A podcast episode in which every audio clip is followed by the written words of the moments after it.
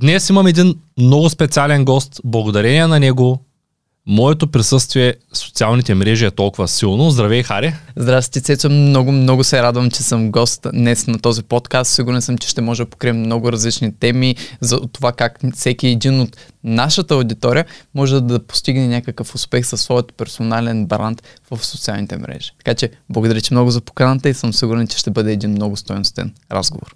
Аз ти благодаря, че се отзова. Подготвил съм ти един малък подарък от нашия екип. Това е една писалка, която е изработена от Шкодров. Шкодров е, доколкото ми е известно, единственият човек в България, който произвежда ръчно изработени писалки. Благодаря, че много наистина това е нещо, което ти знаеш от нашата връзка, че аз държа, държа на елегантността, държа на това да можем да се брандираме не само в а, дигиталното пространство и в истинския живот и това наистина е една, една феноменална писалка. Благодаря ти. Моля. А, нека да започнем с въпросите, тъй като те наистина са много и най-вероятно ще те поканя отново, тъй като българската аудитория не е запозната с работата ти или голяма част от нея. Ти си на английски язик, ти си много силен на английски, но нямаш сериозно присъствие в България, въпреки че това е така и не е така. Съвсем скоро ти гледах в F5 конференцията на Запорожанови, като един от лекторите там. Можеш ли накратко да кажеш кой е Храбрен Банков? Това е много смислен въпрос. Храбрен Банков а, може да се погледне от гледна точка на възрастта си като един 22 годишен хлапак. От гледна точка на постиженията си може да се погледне като един успешен маркетолог, а от гледна точка на хората, до които се е докоснал, включаемо и теб, смятам, че може да се погледне като един верен приятел. Аз обичам да се гледам като човек, който помага искрено на хората. Поради тази причина и в този подкаст вие няма да видите никакви реклами за нашите услуги, защото аз вярвам, че когато човек дава, човек и получава. Така че аз от 8 години се занимавам с маркетинг. В последните няколко години, чрез своята агенция, чрез факта, че съм достигнал до милиони души и съм развил аудитория от най 300 хиляди последователи за персоналния си бранд, съм успял и да предам много своите знания на чуждестранния, а и на българския пазар. И ще се радвам много, ако успея да постигна същото в този разговор – и ако успеем ние да предадем в тази наша дискусия много стойност за това как човек може да изгради персонален бранд, за това как човек може да изгради своето присъствие в социалните мрежи. Благодаря а, за изчерпателния и откровен отговор. В тази връзка искам аз да разкажа какъв беше първият ми допир с теб, тъй като мисля, че е важно за аудиторията. Благодарение на това, че ти се свърза с мен. Аз започнах с бранда, доста често ти споменавам, може би си забелязал. Започнах с бранда от 0 до успех. Ти беше на, ако не се лъжа, на 17 години. Да. Може и малко по-малък да си бил. И се свърза с мен и каза, аз ще ти помогна да изградиш бранд, ако искаш. Тогава водихме един разговор и ти ми помогна да започна в своето присъствие в социалните мрежи, като наскоро, когато си говорихме в София, когато се видяхме на конференцията, ти сподели, че а, си забелязал потенциала, когато си видял един от постовите ми във Фейсбук. Беше доста комично, като го каза така, но то така звучеше, ще го разкажа от моята гледна точка. А, думите ти бяха, ако един толкова нескопосан пост може да достигне до толкова хора и толкова хора да откликнат, то значи това има смисъл да се развива. Абсолютно. И, и благодаря, че се свърза с мен, тъй като там, където съм аз, може би нямаше да съм тук. Със сигурност. Нещо друго щях да правя. Може би успеха нямаше да е такъв за мен. Може би щях да отида да продължа кариерата си като програмист. Нищо не се знае, но а, със сигурност, а, благодарение на хора като теб, а, хора като мен са стигнали малко по-напред, а някои пък и далеч по-далеч. Искам да ми разкажеш, тъй като твоето първо предложение беше да ми помогнеш безплатно. Аз може би съм бил един от първите ти клиенти или може би първия клиент. Не съм много сигурен каква е психологията, която стои зад маркетинга? Тоест, как маркетинга влияе на хората? Да. Определено маркетинга и психологията има огромно, огромно препокричие. Когато аз разработвам органично присъствие в социалните мрежи, а и не само когато става дума за какъвто и да е вид маркетинг, винаги трябва да се гледат от две гледни точки. От гледната точка на потребителя, от гледната точка на човешката психология и потребителската пътека и от гледната точка на алгоритмите, които все пак промотират нашето съдържание в а, социалните мрежи.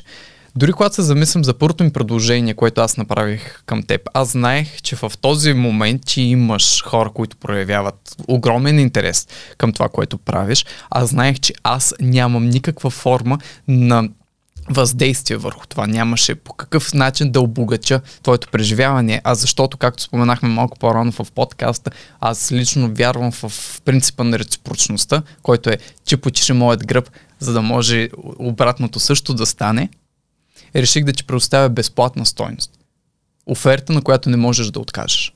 И именно в това смятам, че се корени цялостно принципите на маркетинга. Ако ти имаш един продукт, ако този продукт е адекватен, ако този продукт решава някакъв проблем и наистина изпълнява трансформацията, която е заявил, че ще изпълни за крайния потребител, този продукт ще се продава от уста на уста. Така наречения word of mouth marketing.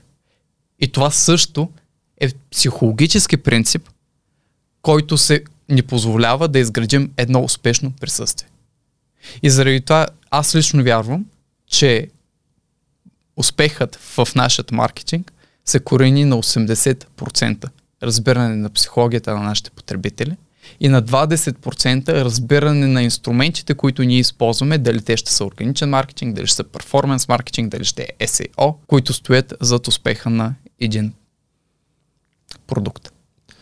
Добре, в тази връзка, тъй като много голяма част от хората, сега като, като създател на няколко от най-големите групи в Фейсбук за онлайн търговия в България, забелязвам, че 80% от хората, които пишат пост в групите, групата, да кажем, за eBay, Amazon, Etsy, за продажби в такъв тип маркетплейс, влизат и пишат продавам жилище.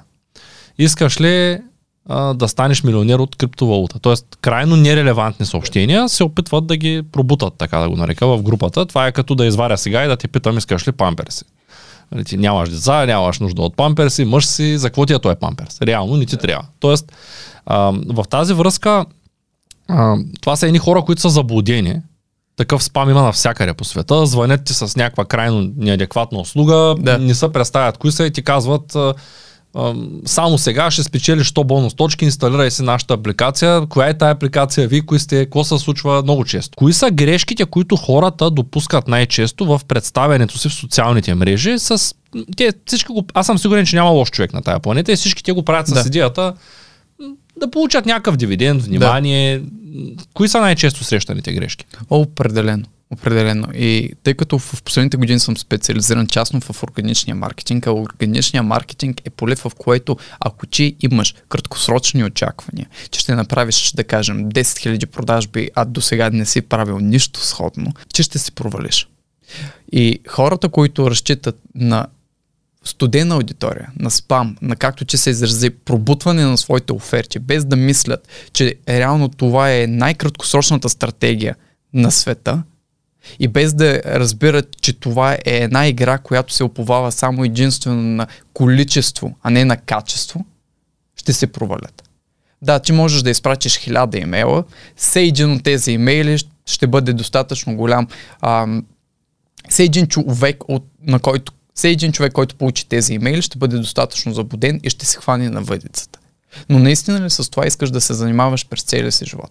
Наистина ли не искаш да изградиш нещо по-стойностно? Наистина ли не искаш да изградиш нещо по-устойчиво за себе си и за своята аудитория? Наистина ли не би искал да изградиш както се случи при мен, направих една публикация за успехите на моите ученици, напълно органично, изцяло на моята аудитория, фокусирах се върху това наистина да изградя история, която да даде стойност, без ясната идея, без ясното желание да продавам но защото тази история наистина резонира с моята аудитория, получих стотици съобщения, заинтригувани в моите услуги, които търсят мен, а не обратното. Затова е една от фундаменталните грешки, когато става дума за маркетинг, една от фундаменталните грешки, когато става дума за изграждане на органично присъствие, е факта, че хората са насочени върху краткосрочния успех. И те наистина желаят да постигнат нещо днес за утре. А нещата не работят по този начин.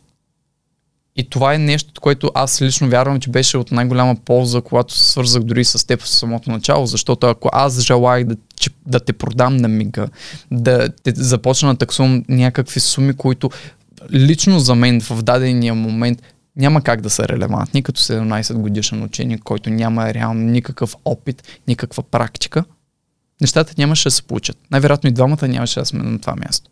Но поради факта, че аз реших да играя играта дългосрочно, реших да ти доставя стойност бях уверен в това, което мога да ти предоставя, защото тогавашните ти умения бяха нескопосани според мен и въпреки това, че имаше хора, които те следват, въпреки това, че имаше хора, които желаяха да научат повече и аз бях сигурен, че с малко помощ можеш да достигнеш до още по-широка аудитория дългосрочно.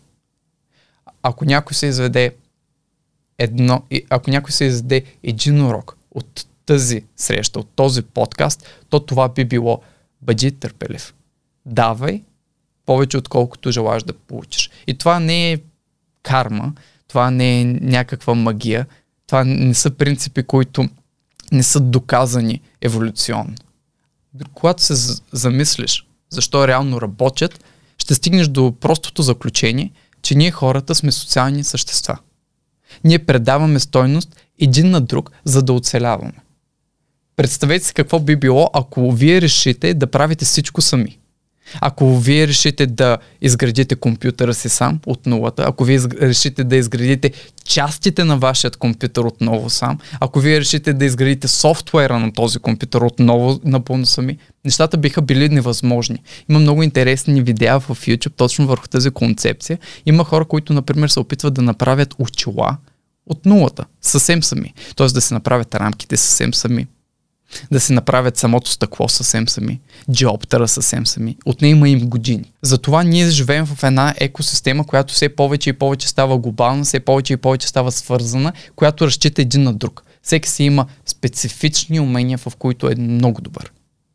То това е и първоначалният принцип на маркетплейса, да речем. Разбира се. Да отидеш там да си купиш кой каквото има което е произвел със собствени усилия, да се фокусира върху това, да. което може и да си купиш каквото да. трябва. Но виж, че света малко се промени. Леко ще откоря темата. И в момента ти нямаш много избор, ако си в голям град и трябва да си купиш от маркетплейса, но осъзнавайки, че купувайки от маркетплейса, 80% от рафтовите са с некачествени продукти. По същия начин и с маркетинга. А, поне аз съм осъзнал във времето, че а, да продаваш с реклама на на непозната аудитория продукт, който самия ти не си използвал, в повечето случаи това да. се случва, не е много добра идея. О, Като цяло. Не, е не нещо, тя може да е добра идея. Помага. Може да е добра идея, ако твоята цел е да направиш много пари за много кратък период от време и след това да не можеш да се покажеш по улицата. Тогава е много добра идея. Но ако наистина визията ти е дългосрочна, ако наистина визията ти е не е да направиш някой бърз лев и след това да си изгориш всички мостове, не е устойчива идея. И смятам, че точно в това се коредни големите проблеми на не само маркетинговата индустрия, а цялостно на глобалната економика. Защото когато се замислям дори за последната економическа криза от 2008, когато се замислям дори и за економическата криза, която в момента се развива, всичко идва от факта, че някои хора не разбират, че ние сме на тази земя в дългосрочен план. Ние не сме тук за следващите 5 години, ние не сме тук за следващите 10 години, ние не сме тук за да оцелеем в краткосрочен план. Ние сме тук, за да съществуваме в дългосрочен план, за да може ние да оставим нещо след себе си за нашите поколения.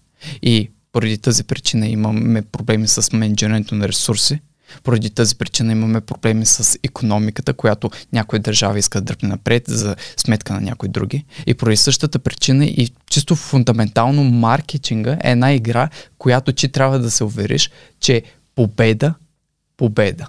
Не можеш да измамиш страната срещу себе си и да очакваш нещата са дългосрочни. И пак, за да се върнем и да резюмираме това, което споменахме – за мен най-важното нещо в маркетинга е да даваш. Колкото повече даваш, толкова повече ще получаваш. Пак казвам, това не е карма, а това са си фундаментални човешки принципи. Ние трябва да работим заедно, за да успеем и да просъществуваме. По този начин е установена нашата економика в момента, по този начин са установени и най-печелившите брандове в световен мащаб.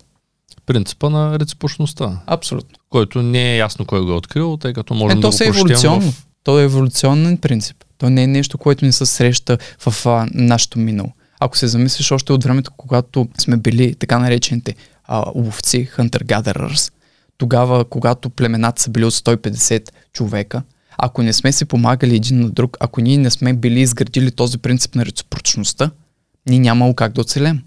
Защото утре ни напада съблезъб тигър и какво правиш? Ти си ранен или не можеш да защитаваш. Нямаш необходимите умения. Тоест, гените, които са се предавали напред, са били само на гените на хората, които са кооперирали, хората, които са си помагали. И от, точно там вече се заражда този принцип. Точно там се заражда и фундамента на текущото модерно общество. Ако на някой му е интересно, еволюционната психология има много интересна книга, която се казва Sapiens и тя преминава през различните процеси, през които са преминали хората в времето. Лично е препоръчвам и на теб съм е препоръчал Цецо. Да. Така е. И, и смятам, че може да отвори очите не само за това как функционираме в момента като хора, но и също така как функционира маркетинга. Ти започна своето собствено представяне, своят а, собствен път в социалните мрежи в началото на 2020 година. Доста време отне докато започнеш, тъй като имаше много клиенти, сред които за щастие до ден днешен съм и аз. Тогава също бях клиент. В тази връзка искам да те попитам как, как се изгражда един Instagram акаунт, едно Instagram присъствие до такава степен, че няма да казвам тук от 0 до 100 хиляди, от 0 до 200 хиляди, който, който ти е виждал, ти е виждал, който не може да напише просто а, маркетинг Хари и ще те намери. Но въпросът тук е а, как се стига до там, ти си в България, нямаш никаква аудитория чуждестранна, започваш чисто нов Инстаграм акаунт и има, няма 7-8 месеца по-късно аз чета в Яхо, класацията Яхо за топ маркетолози в света, Храбрен Банков. Нали? Чувствах се доста гордо се почувствах, а година по-късно в един наш приятелски разговор ти ми казваш, че ще участваш на най-голямата конференция в света, ManyChat, за дигитален маркетинг. Като лектор. Как един човек започва от нулата и за една година става космонавт? Тоест, така, така звучи. Това е в моите очи. Истината е, че аз започнах от нулата с моето присъствие, но не започнах от нулата с уменията, които бях инвестирал години да придобия. И това определено, колкото и да ми се иска да заложа, колкото аудиторията, колкото и ми се иска да дам надежда на всеки, не мога да се причупя истината. И чай, че ако аз не бях инвестирал години преди това в развитието на своето умение, в работа с хора като те, в работа за моите клиенти, най-вероятно резултатите, които щях да постигна, нямаше да бъдат същите. И поради тази причина аз виждам и в ден днешен как много експерти в скоби не могат да изградят своя персонален бранд. Защото чисто теоретично нещата не са достатъчни. Та, определено смятам, че факта, че аз бях придобил умения, факта, че аз бях инвестирал време в ситуации, в които не бях толкова успешен, ме бяха научили на много, което аз успях да приложа в бъдеще. Затова личен апел към всички, които в момента не се намират в ситуация, в която са удовлетворени от себе си. Това не е краят. Това е началото.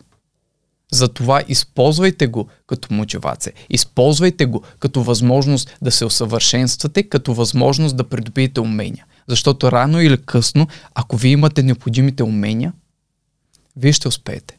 Въпросът не е дали, въпросът е кога. И за мен наистина вярвам, че всеки един провал, всяка една кампания, която съм пускал и не е довела до резултатите, които съм желал. Всеки един пост, който съм публикувал и се е провалял. Всичко това ми изгради психиката и не само уменията, за да мога аз да бъда достатъчно търпелив, да влагам 8 часа на ден в създаването на съдържание, създаването на персонален бранд. В същото време да съм инвестирал в други бизнеси, в същото време да имам агенция, в същото време тогава аз още бях в университета –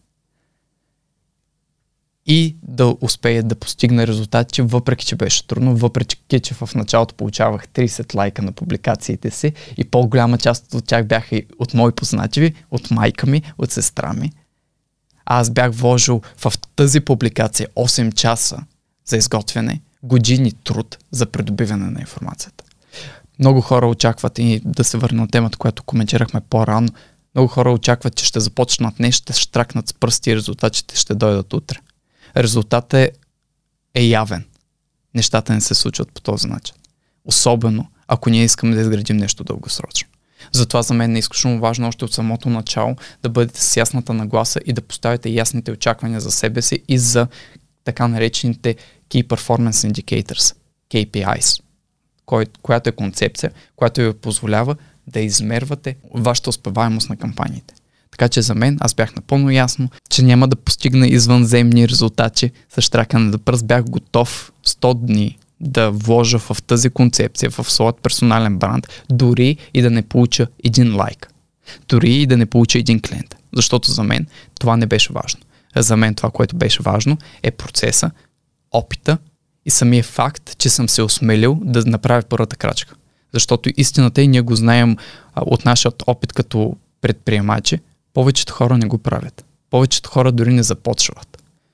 И затова, ако ти си достатъчно храбър, за да направиш първата крачка, достатъчно смел, за да се изправиш и да направиш нещо, което повечето хора не желаят да направят, не могат да направят или не са сигурни, че ще им се получи, че вече си напред от 90% от хората. Следващата стъпка е да имаш правилната информация, следващата стъпка е да имаш увереността и търпението. Днес по-рано говорихте с партньора ми, с Ангел Тодоров, относно това дали новата компания да я развием в България и после да отиде в чужбина, или да започнем успоредно с развитието на компанията в България, да започнем развитието на компанията в чужбина.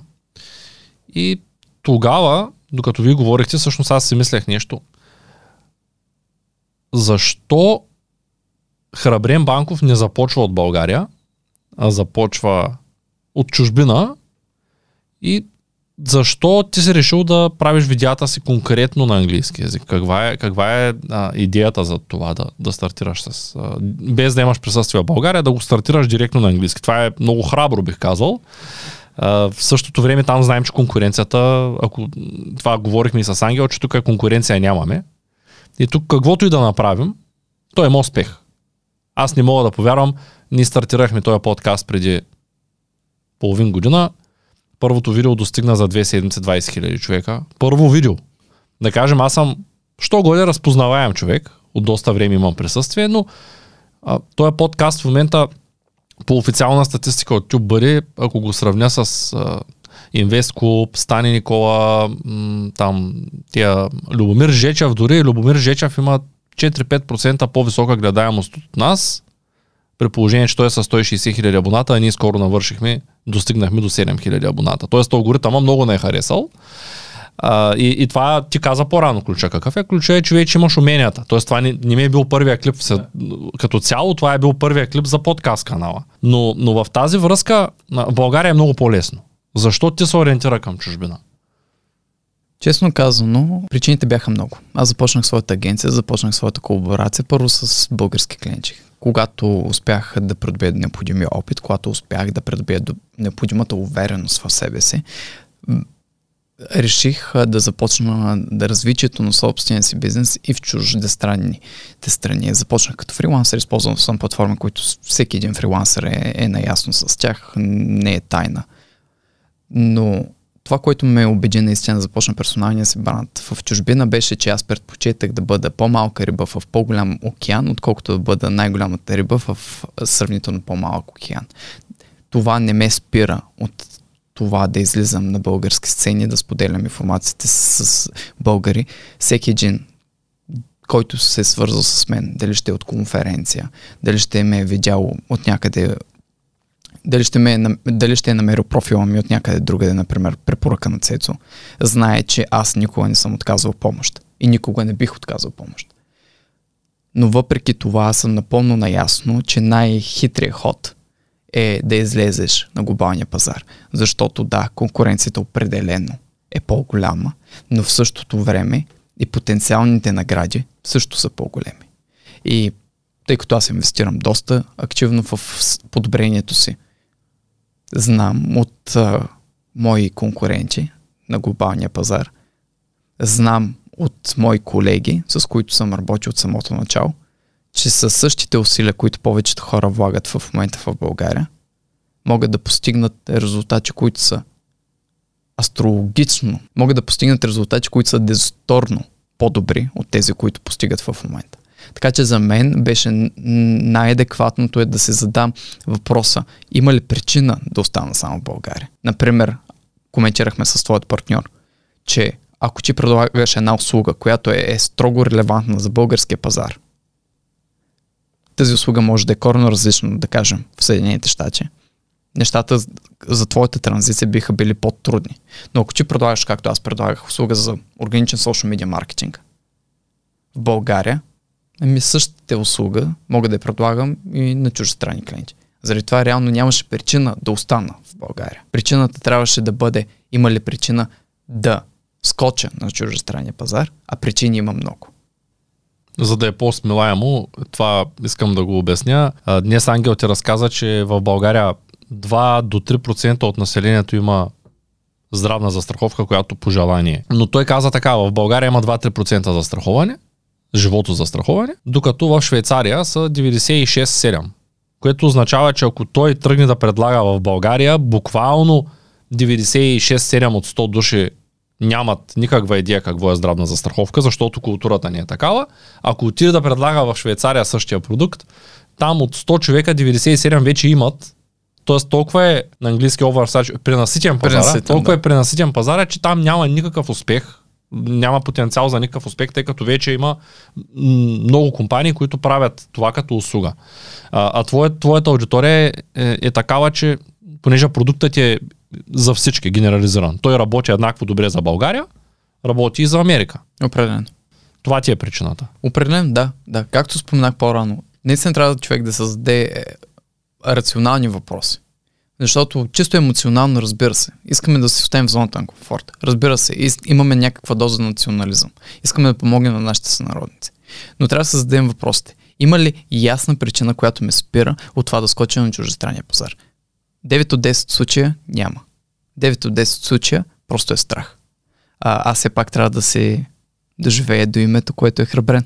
Трябва да съм безстрашен. Преди да ти задам следващия въпрос, искам да помоля аудиторията да удари един палец нагоре, а може и надолу в YouTube. Все още има надолу, повечето социални мрежи нямат. Да сподели това видео, да се абонира с камбанката, за да получава известия и за следващите видеа.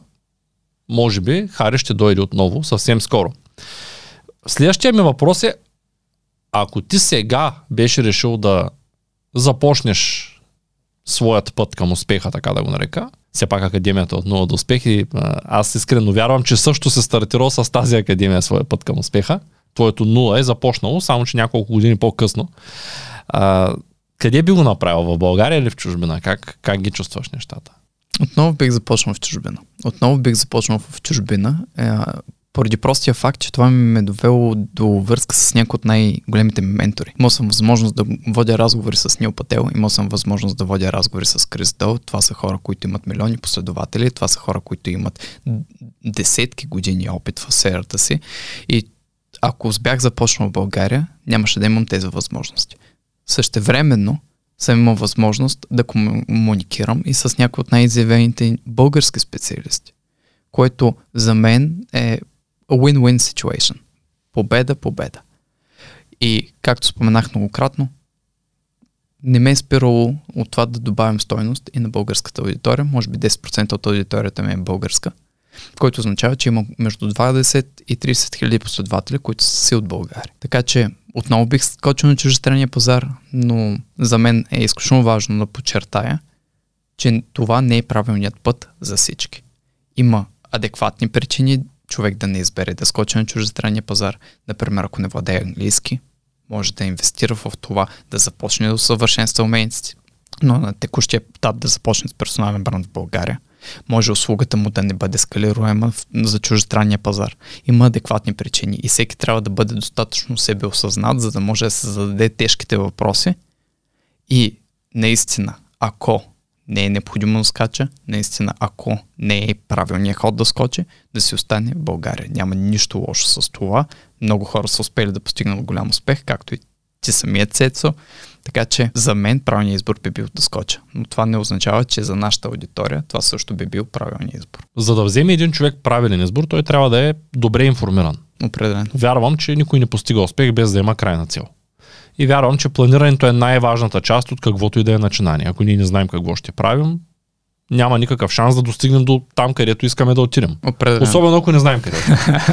в тази връзка, когато се запознах с теб, ти беше в а, една тинейджърска възраст, но ми направи впечатление, че изключително много четеш. Тогава ми изпрати една мисловна карта, в която аз бях впечатлен как не помня книгата, но може и ти да не се спомняш. Аз се спомням, аз се спомням. Беше Сапиенс книгата, която беше за еволюционната психология. Тази или книгата, която е от, отново е за еволюционна психология, отново сърдечно препоръчвам, която е Seeking Wisdom. Едитерите. Seeking Wisdom беше 100%. Seeking, Seeking Wisdom from Charles Munger to Darwin. Ти ми изпрати мисловна карта, аз не бях чел книгата, тя беше на английски мисловната карта, беше уникално добре структурирана, поне за мен. Аз не съм виждал по-добре структурирана мисловна карта до ден днешен. И гледайки картата си казах, а, че аз мога да науча цялата книга само от мисловната карта.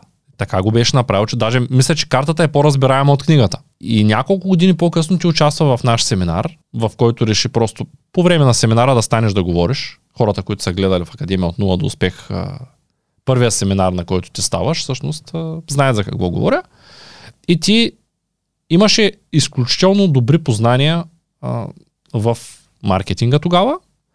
Начина по който говореше беше изключително професионален, въпреки че аз не бях виждал до тогава ти да изявяваш а, своите умения пред публика.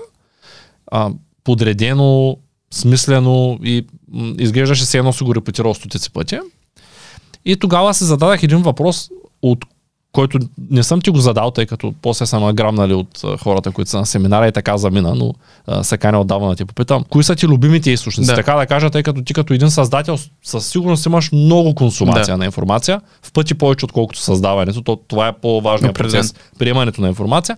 Откъде ти взимаш информация? Тъй като когато аз съм бил на 30 години и съм общувал с хора, които имат бизнес, ти си бил на 17 и си бил а, в университет, и, и си знаел повече. Тоест, бил, бил си в състояние, в което ти заставаш на маста с хора на по 30, ето днес с Ангела на 41 години, и той се спира и ти казва, помогни ми, след един кратък разговор от, да кажем, 40 минути, спира и ти казва, помогни ми, Хари, да се изградя личния бранд. Нали, за да стигне до там, да стигнем, че той да спре, той до днес не беше виждал на живо. И след един разговор от 40 минути, айде да кажем, че нивото ти в момента е много по-високо от тогава, но и тогава беше много високо. И откъде човек да, да започне. Тъй като има изключително много литература, 80% от нея е напълно ненужна. Написана е, както Боян Москов скоро каза на конференцията си, аз продавам книги, които не съм чел. Тоест, написана е с цел продажба, а да. не с цел знанието.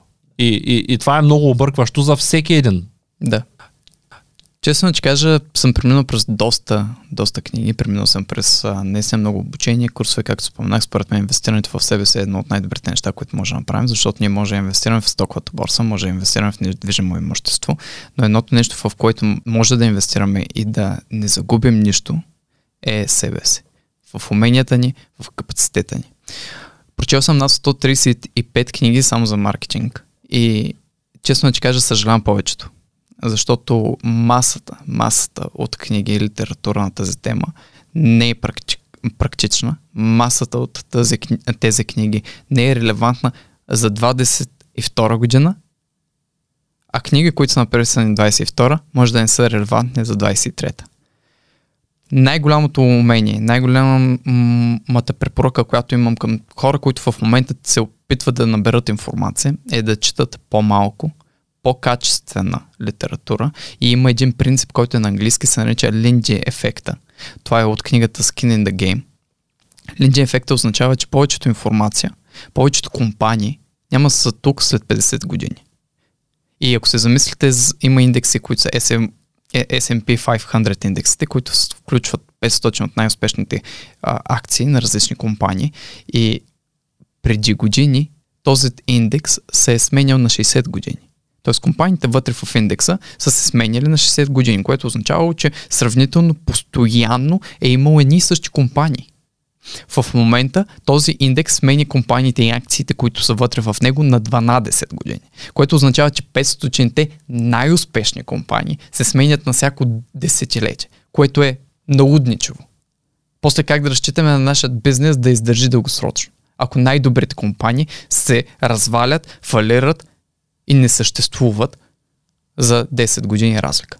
Затова за мен, когато консумирам някаква информация, желая тя да бъде доказана във времето. Заради това в момента това, което препоръчвам на всеки, който се опитва да започне развитието си, да избере пет книги, които са качествени, които коментират фундаментални принципи на маркетинга, които коментират фундаментални принципи на човешката психология, фундаментални принципи на това как работят социалните платформи. Много добри книги за тази тема са Seeking Wisdom, която споменах по-рано, тя е за човешката психология, за еволюционната психология. Друга много добра книга, която е за човешката психология в по-маркетинговото течение е By Ology. Друга много добра книга е Jab Jab Right Hook, защото тя е много фундаментална, но те вкарва в правилния менталитет, който трябва да имаш, когато с социалните мрежи, а то е менталитета на даване на реципрочност.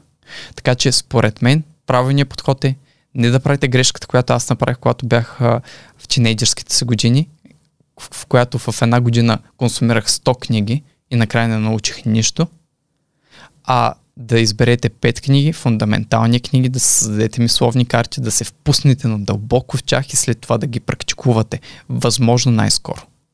И начин по който аз пред, предлагам хората да практикуват, не е нужно да имате клиенти може да създадете проект, към който вие сте страстен. Например, аз малко хора го знаят това за мен, но бях професионален геймър. Бяха ме поканили за професионалния екип на България за една игра наречена Overwatch. И от ранни години гейминга е бил един начин аз да изразя себе си и същото време да избягам от реалността, тъй като имах тежко детство. И това е нещо, което аз съм страстен до ден днешен. Да знайки, че имам тази страст, знайки, че имам нужда от опит и практика, ако в момента започвах своето развитие, най-вероятно щях да го развия в гейминг неща, защото това ми носи удоволствие и това ще, ще ми даде поле за изява. Така че за хората, които в момента ни слушат, това, което препоръчваме, консумирайте качествена информация малко на брой, задълбочете се в нея и я практикувайте възможно най-скоро, чрез някакво поле за изява, което е на база на вашите страсти. Това е най-дългосрочният и най-успешният метод за придобиване на знания. Когато говориш за успех и за придобиване на знания, не мога да не те попитам и за кой е най-неуспешният метод, който си прилагал, коя е най-сериозната грешка, която ти си допускал в социалните мрежи, да. в развитието да. Ако трябва да съм честен, тази грешка беше съвсем наскоро. Тя беше преди 3 години, когато подготвих свой, свой персонален бранд.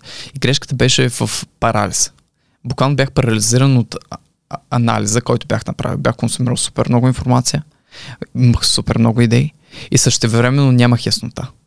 И в продължение на 5 месеца аз стоях замръзнал, неспособен да взема действие. Което в ретроспекция беше най-фундаменталната грешка и Уорен Бъфет говори за принципа на пропуснатите възможности. А именно, че аз не само пропуснах 5 месеца, аз пропуснах възможността тези 5 месеца реално да бяха продуктивни, което ми костваше, когато започнах своето, своето персонално присъствие. Първите си 5 месеца набрах 50 000 последователи. Ако аз не бях прохабил 5 месеца в парализ от анализ, аз щях да съм значително по-напред. Така че много интересна концепцията за пропуснатите възможности от Уорен Бъфет. Препоръчваме на всеки, който в момента се чувства парализиран по една или друга причина да вземе действие. И също така наистина препоръчвам на хората да не се целят към перфекционизма. Целете се към в стартъп средите има едно понятие, което се нарича MVP, Minimum Viable Product. Целете се към това. Целете се към достатъчно добро за започване.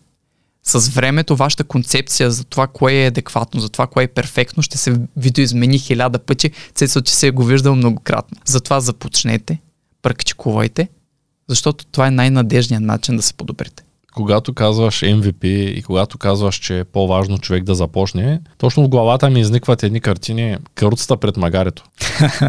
Тъй като аз съм наобратно, колкото да. ти си стратегически настроен, ние толкова наобратно работим. Особено сега, откъде се намерихме с Ангел, горе-долу, винаги, винаги при нас каруцата е пред магарето. През цялото време. Дори в момента, отскоро, в една от нашите срещи да споделих, че ще създаваме акционерно дружество. В момента имаме инвеститори, още дружеството минава аудит. Тоест нямаме акционерно дружество, имаме инвеститори в акционерното дружество. Това не знам дали е адекватно го споделяш на, в национален ефир. Не, да, ефира си е наш и можем да си говорим каквото искаме. А, аз не, не, единственото, което не трябва да се прави в национален ефир е да се а, продава. Особено за акции, това е забранено от закона. Да. За инвестиции ние, ние не търсим инвеститори. подчертавам. Искам просто да споделя. Тоест, магарето винаги при нас е зад каруцата и дори днеска след разговора ти ми сподели, че колкото съм аз объркан, толкова е объркан и той, тъй като започва много неща едновременно. И когато човек има фокус върху 4, 5, 6 проекта, е по-трудно да, да ги менеджира, така да го, да го нарека. И в тази връзка искам да те попитам, а, ти как успяваш да менеджираш всичко? Виждам, че ти си страхотен в това да имаш фокус, за разлика от повечето хора, които са предприемачи. Аз го забелязвам това при тъй като голяма част от приятелите ми са предприемачи, забелязвам, че почти като изключат теб и още двама-трима, не познавам предприемачи, които имат сериозен фокус върху едно нещо. Всички работят в ти знаеш, аз академията си оставих, защото не можех да се я пусна, създадах ново дружество, там започнах, създадах на английски язик. Да. Много трудно ми беше а, да махна част от а, екипа в Индия, за да махна част от дропшипинга, защото нямам физическото да. време като управител на новото дружество. Тоест, как ти намираш начин и как успяваш изобщо да се фокусираш и да менаджираш всичко това, което правиш? Честно казано, когато го става дума за инвестиционна стратегия, това е нещо, което аз също се интересувам като предприемач, също се интересувам като човек, който ам, мисли активно за бъдещето си, за това как да може да менеджира парите си. Там стратегията за диференциране на твоите усилия, за хвърлянето на много въдици е напълно релевантна. И аз се подкрепям. Но когато става дума за изграждането на един бизнес, освен ако нямаш намеренията да го продадеш този бизнес след една година и наистина искаш да изградиш нещо, което е смислено дългосрочно, Особено ако започваш, особено ако нямаш опит, особено ако нямаш екип за себе си, защото твоят партньор Ангел има много, много кадърни хора, които му помагат да реализира своите визии в различните си начинания. Тогава нямаш друг избор. Защото в, Бъл... в България имаме един много хубав израз и той е от два стола на земята. И съм ти го казал на теб безброй пъти. Ще го кажа и на твоята аудитория. Защото когато тръгнем на няколко полета за изява, всичките, които ни дърпат с еднаква сила, ние в крайна сметка ще останем без нищо. И за мен нещо, което е било изключително полезно, е да нося името Храбрен, защото то ми дава храбростта да кажа, мен не ме е страх, ако се проваля в едно нещо, няма нужда да диференцирам. Нека се дам 6 месеца за екзекуция. Ако се проваля, окей, следващите 6 месеца ще бъдат за друго. Но стъпка по стъпка, едно нещо по друго. Когато вече наберете скорост, може да започнете да се уволнявате от бизнеса, може да започнете гоните други цели, може да започнете да наемате персонал, който ви помага. Но в началото фокуса за мен е най-натуралният начин за функциониране. Аз не мога по друг начин и съм се уверил в това от години имплементация. Затова умението да казваш не е първото и най-важното не на възможности, които не са релевантни, не на възможности, които не са приоритет в момента и след това умението да наемаш персонал, умението да приоритизираш и умението да си храбър, за да си кажеш, мен не ме е страх. Защото повечето хора диференцират, повечето хора започват хиляда неща едновременно, защото ги е страх да се вложат, да дадат пълните си усилия в едно нещо. Защото тогава се казват, аз съм провал. Аз вложих всичките си сили в тази академия и тази академия вече е част от мен, но тази академия се провали. А реалността е, че че не се провал. Тази ситуация, този бизнес, това е бил урок. Това е бил провала, но той е различен от теб. И че си го носиш в себе си, че си носиш урока, но той не те определя. За мен фокуса е начин аз да покажа смелостта си. Фокуса е начин аз да кажа, мен не ме е страх, ако аз вложа 100% от своите усилия в това нещо и той не се получи. Ако се получи, от друга страна, резултатите ще са още по-добри. Ти каза а, да кажеш не. И знам, че ти си избираш клиентите. Тоест, ако се появи клиент, но ти не сметнеш, че мисията му е добра, т.е. не помага на хората или по някаква причина не можеш да комуникираш с него, ти му казваш твърдо не. Тоест не работиш с хора, които не, не да. са ти при сърце. Да. Можеш ли да ми разкажеш в подробности а, за това как Храбрен избира своите клиенти, как а, те минават през твоето сито да. и, и защо всъщност си решил, че няма да помагаш на всички, да. а ще помагаш на всеки, който е а, при сърце да. до теб. Мога да дам примера от съвсем скоро. Предната седмица направих публикация в моите социални мрежи и аз много, много рядко говоря за собствените си усилия, за агенцията си, за това, което правя реално с клиенти, поради простата причина, че нямам необходимост. предпочитам да споделям, да давам, защото смятам, че по един или друг начин той ще се върне. Предната седмица направих публикация, която споделях успеха на мой ученик. Успяхме да го изградим неговото по социално присъствие от 2000 последователи до 102 000 последователи за 30 дни, което е, може би, най- най-добрият успех, който съм постигал до сега. Сподели го, очевидно имаше огромен отклик. Този пост се представи прекрасно органично, защото аз споделих и полезна информация как хората могат да го репликират сами, но освен енгейджмента, освен лайковете, които той получи. Също така получих и 100, даже бих казал повече от 100 желания хора да работят с мен. От тези 100 желания аз филтрирах и избрах 30. Другите 70 или не са добър фит за моята психология, за начин по който аз мисля, за, за целите им, за бизнеса им. И тогава поради една или друга причина аз мога да ги препоръчам на друг експерт, мога да им предоставя някаква друга безплатна стоеност, мога да им предоставя друг продукт, но за мен първото и най-важното нещо е дали има синхрон между това, което аз се чувствам наистина силен, което е персоналните брандове, и това, което човека търси. Ако няма, аз съм напълно откровен с моите слабости и също така съм напълно откровен с а, моите желания. Защото в крайна сметка когато ти влагаш толкова много усилия, желание, пот и време в своя бизнес, ако го мразиш, той няма как да е дългосрочен.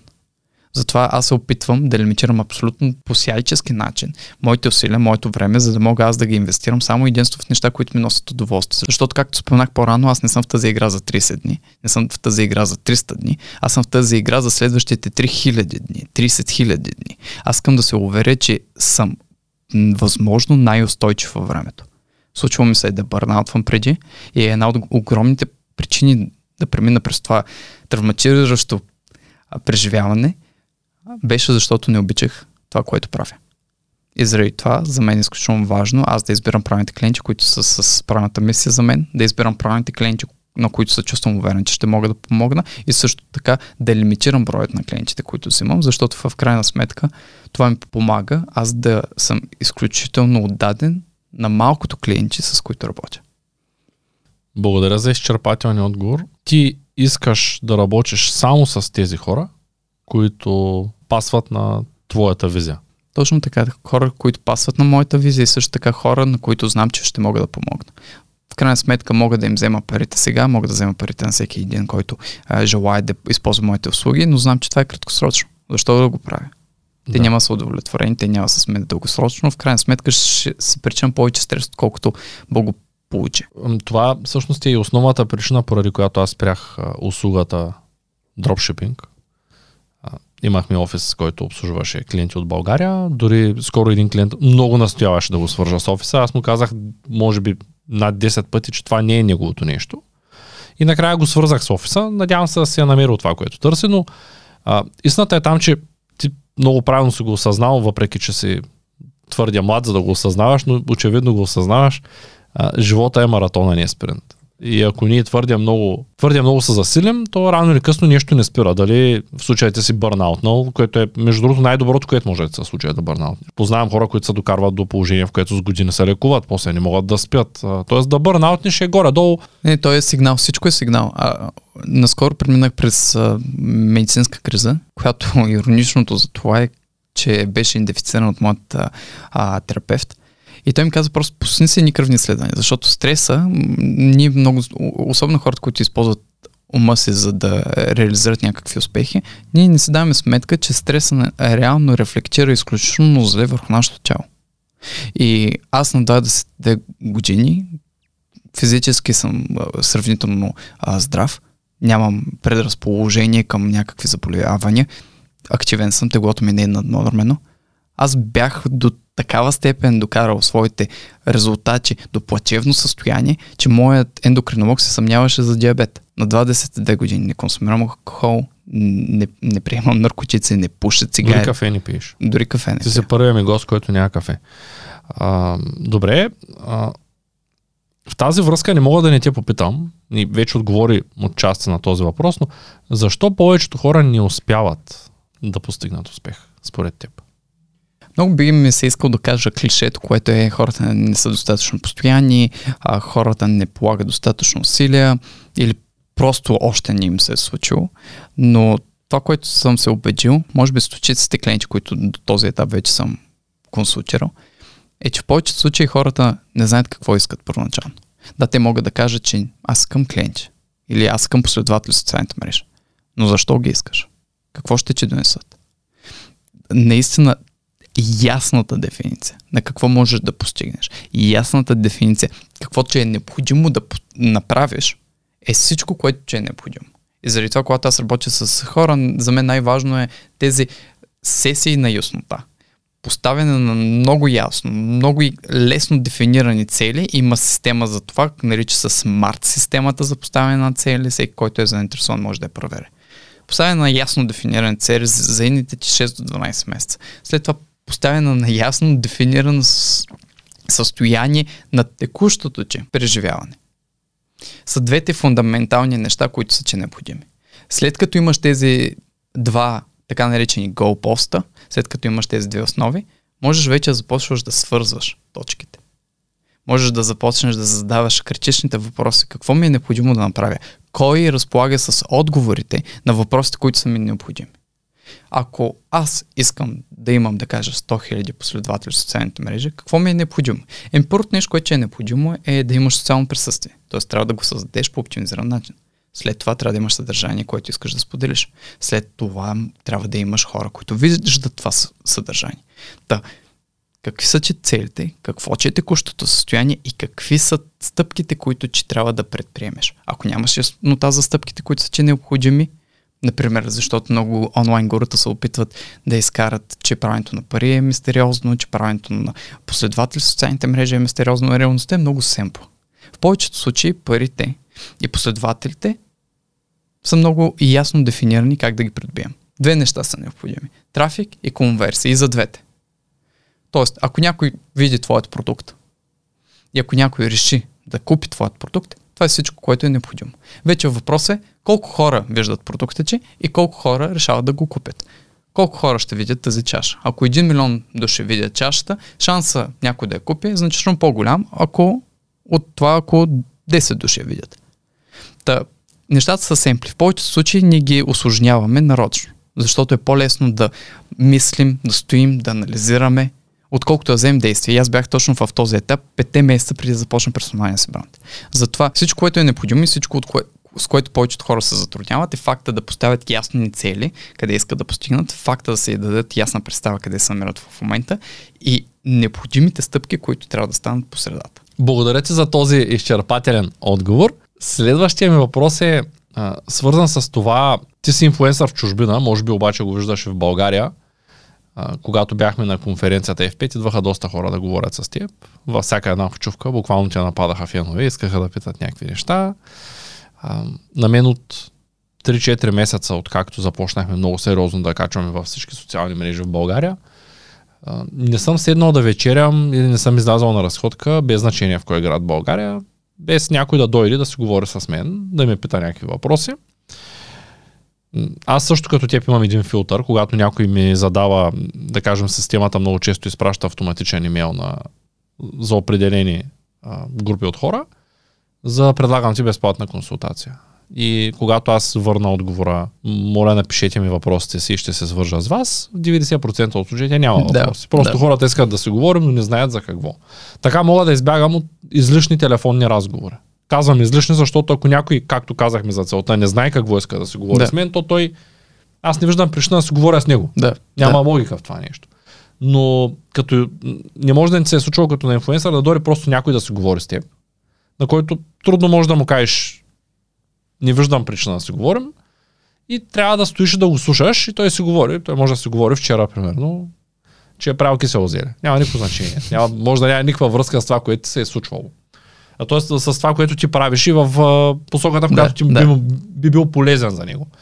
А, в тази връзка, искало ли ти се някога да не си инфлуенсър? Тоест да те няма в тази среда? Не, честно казано, комуникацията, която съм имал с хората, които ме познат, може би защото е, аз съм инфлуенсър, който е стрикно професионално насочен, с, ясна цел и сега ще направя четка на маркетолозите, но маркетолозите са много разбрани хора по принцип. Те са с различни умения от различни ниши, защото за да си един много добър успешен маркетолог, ти трябва да знаеш не само това как да пускаш Facebook реклами, не само това как да правиш готини публикации и креативи, че също така трябва да се с много богата обща култура. Затова с моята специфична аудитория съм няма такива ситуации, но съм помагал на много различни персонални брандове, включително и на а, брандове на хора като а, пластични хирузи, да кажем. И съм напълно ясно, че там нещата могат да са по различен начин. Така че за себе си лично аз съм изключително благодарен, че има хора, които се свързват с мен, хора, на които мога да помогна. Винаги съм го правил изцяло безплатно.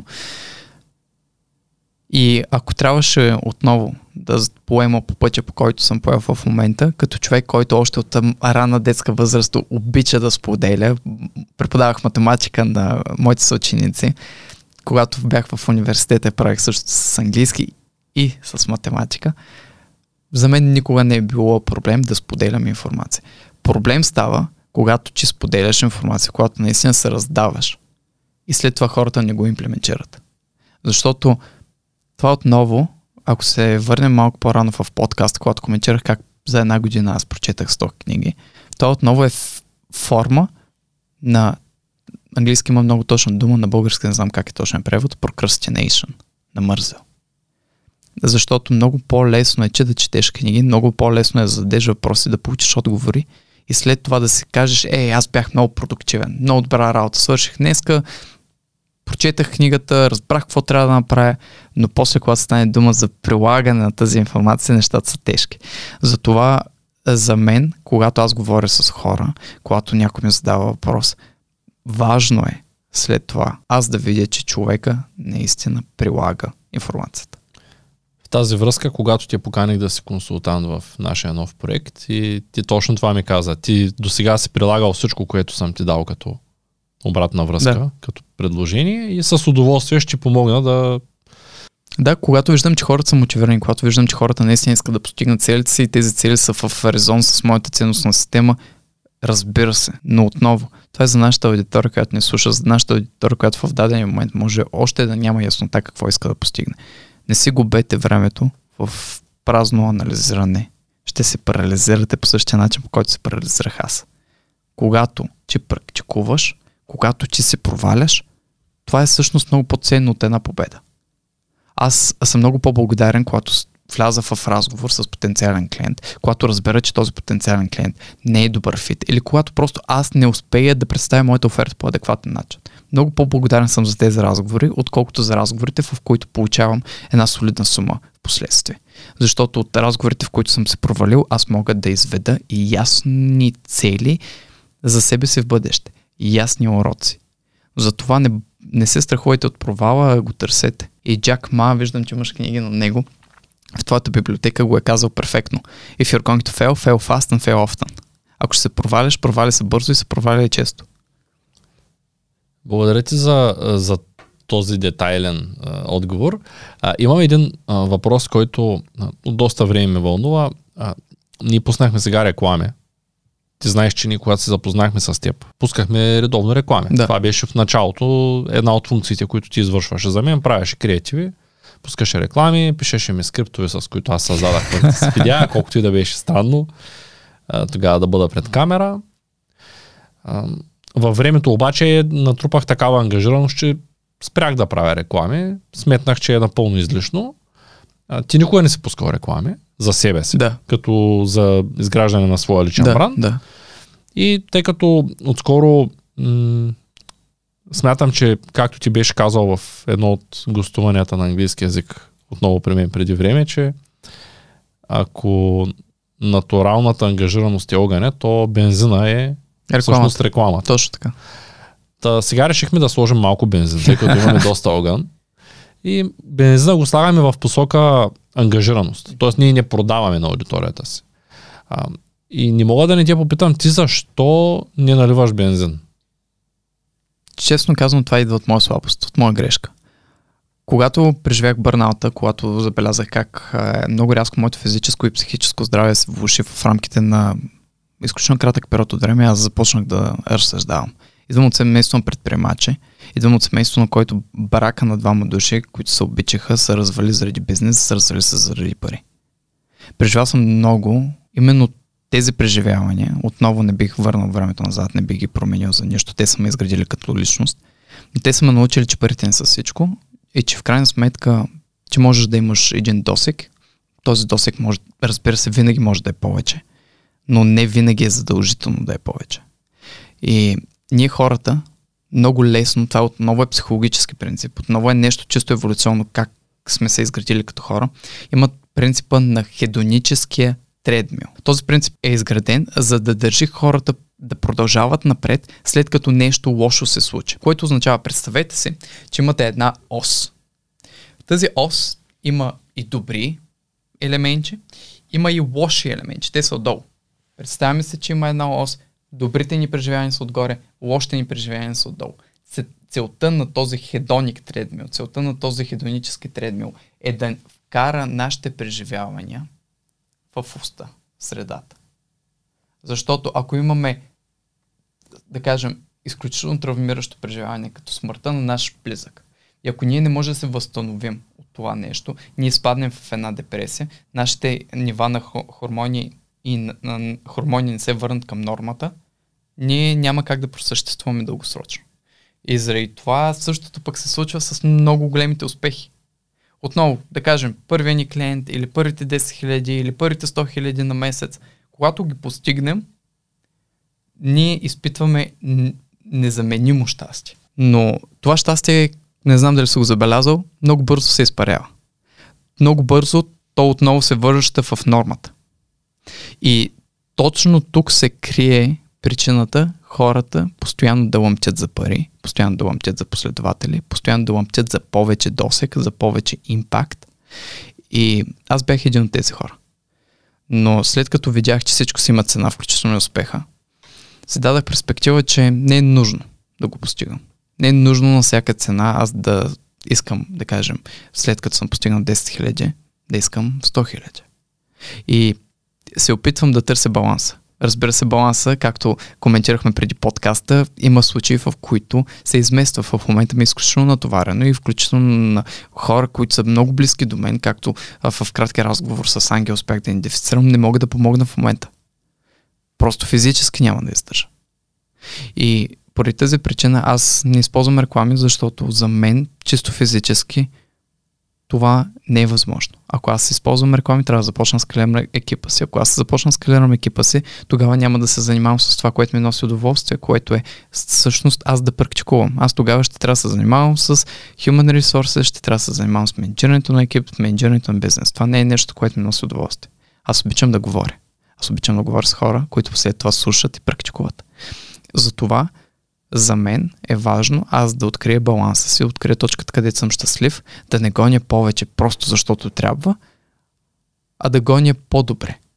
Да гоня бъдещето, което искам на текущия етап от живота си. Защото напълно възможно е то да се измени. Когато бях в началните си години на предприемачество, целта ми беше да се пенсионирам до 30 годишна възраст като милионер. След като имах възможност да му дам няколко месеца повече на почивка, когато че споменах за бърналта си, разбрах, че пенсионирането за мен не е избор. Аз винаги искам да съм деен. И също така разбрах, че не е нужно и да съм милионер, за да съм предостатъчно щастлив. Има изследване тази тема в Съединените щати, които показват, че ако че си под границата от 100 000 долара, да кажем, за година, ти няма да си максимално щастлив. Ако ти оцелиш границата на 100 000 долара, ти ще си на пика на твоето щастие. Ако започнеш да печелиш повече, твоето щастие обаче няма да се увеличи, то всъщност пада. И аз точно това се опитвам да открия за себе си като баланс. Колко наистина ми трябва, за да съм щастлив? И след това да го запазя. Да го запазя, като същевременно мога да правя нещата, които ми носят удоволствие и да минимизирам нещата, които не го правят. И това може би е най-деталният отговор за това, защо не ползвам просто реклами в маркетинговия си микс. Но нещата са, пак казвам, много персонални и се стигат до фундаменталните принципи и истини за нас. И заради това, когато някой ми попита въпрос, който е супер специфичен, аз започвам да питам допълнително въпроси, че го видя днес, когато говорихме с Ангел. Защото всеки е различен.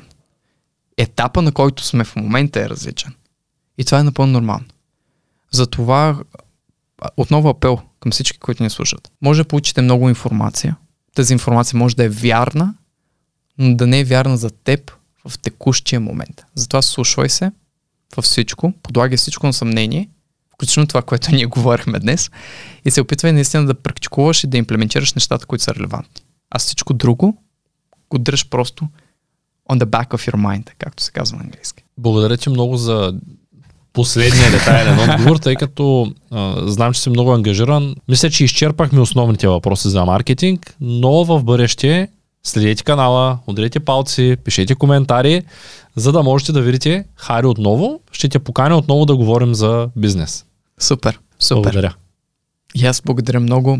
Лично, че благодаря на теб, че ми предоставяш възможност да споделям знанията си, че ми предоставяш възможност да говоря с един мой драг приятел от толкова години. Наистина, всяка възможност, която ние имаме за дискусия, ми носи удовлетворение.